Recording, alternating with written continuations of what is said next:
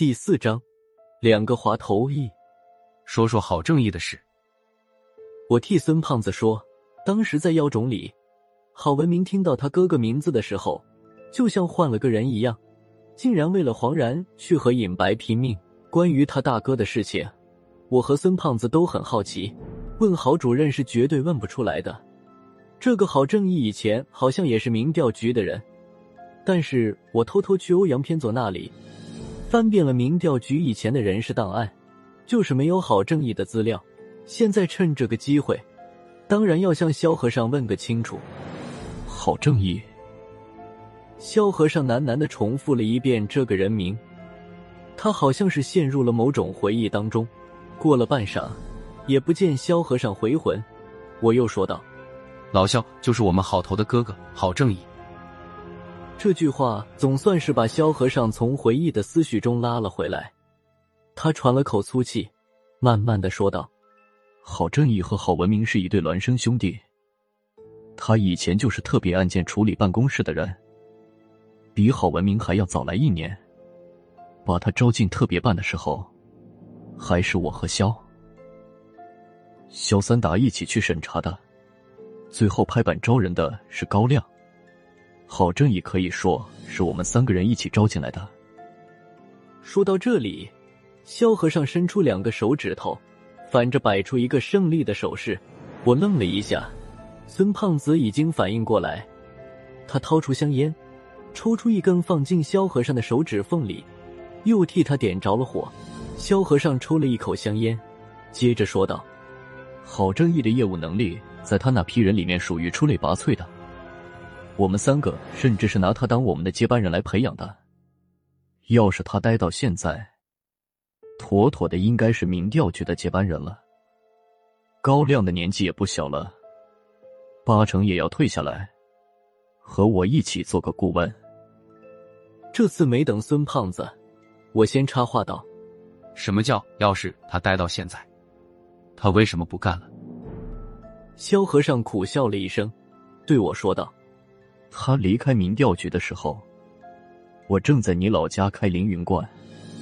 他走的时候我没赶上，不过听高胖子的意思，郝正义是突然消失的。他和谁都没说，在出现的时候已经是在国外了。”高亮为了他，甚至曾经设了个局，特地去香港找他。没想到最后一刻被郝正义看穿了，高亮扑了个空，还是被他跑掉了。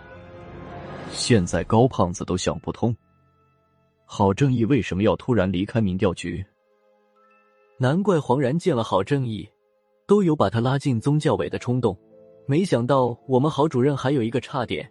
就要当民调局局长的哥哥，关于郝正义的问题，萧和尚真的就只知道这么多了。无论我和孙胖子再怎么问，萧和尚也说不出来什么来了。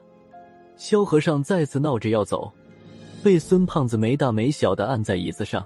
孙胖子说道：“老萧大师，差不多了，还有一个小问题，你也说了这么多，不差这一点了。最后一个，上午闵天元来干什么？”你说他不是为了黄然，那又是为了什么来的呢？这个问题，萧和尚有点咬嘴了。詹祖的事，他刚才都说了。问起闵天原来民调局的原因，他却不说了。最后，在我和孙胖子的软磨硬泡之下，萧和尚终于犹犹豫豫的说道：“这件事事关重大，不能有一点消息走漏，否则别说咱们三个了。”就连整个民调局都要吃不了兜着走。孙胖子听了，连忙点头。他又给萧和尚倒了一杯酒，要不你再来一杯，放松点再说。萧和尚接过酒杯，一仰脖干掉，又嘱咐千万保密之后，才说道：“最近高亮在酝酿一次大的行动，要将这一年来民调局收集来的枉死鬼魂送进阴室。”枉死的人不能进鬼门关，阴司查得紧，这件事情千万不能走漏风声。之前特别办时期就办过类似的事情，可惜就因为事情办的不密，被阴司发现。就为了这件事，鬼门关关了整整一年，别说枉死的人了，就连寿终正寝的都进不了鬼门关。整整一年，阴氏不收人，他们只能待在阳世。好好的也变得怨气十足，满大街都是怨鬼。你们俩都有天眼，自己想想，一到天黑是什么情况？我们特别办的人都不敢单独上线。关于民调局的大行动，萧和尚只说了个开头，就不再往下说了。无论我和孙胖子怎么激将诱导，他都是摇头，死活都不肯继续刚才的话题。最后，我和孙胖子也放弃了。萧和尚又吃了几口菜，就要起身离开，没想到又被孙胖子拦住。老肖大师，这还剩这么多的菜，那只八宝鸭子动都没动过，还有这盘子虾仁，刚才都奔龙虾去了，虾仁也没人动过。还有那只肘子，不是我说，糟蹋粮食遭天谴啊！还没等萧和尚反应过来。孙胖子站了起来，说道：“老肖大师，我让老金把这些菜打包，给你晚上宵夜。”话说完的时候，孙胖子已经推开门走了出去，就听见他在门外喊道：“老金，给里面没动的菜打包，再来一瓶五粮液给萧顾问带走。”我和萧和尚坐在包间里，我又给他倒了一杯酒。萧和尚摆摆手，说道：“真的不行了。”不敢再喝了。最近事儿忙，别喝多误了事儿。说着，萧和尚打了个酒嗝，缓了一会儿，突然看着我说道：“小辣子，前一阵子我去看你爷爷了，在你爷爷家住了一晚上。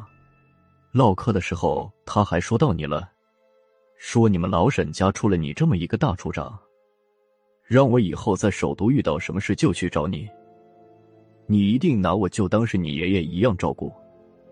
你是没看见你爷爷说到你的时候的样子，乐得眼睛都成了一道缝了。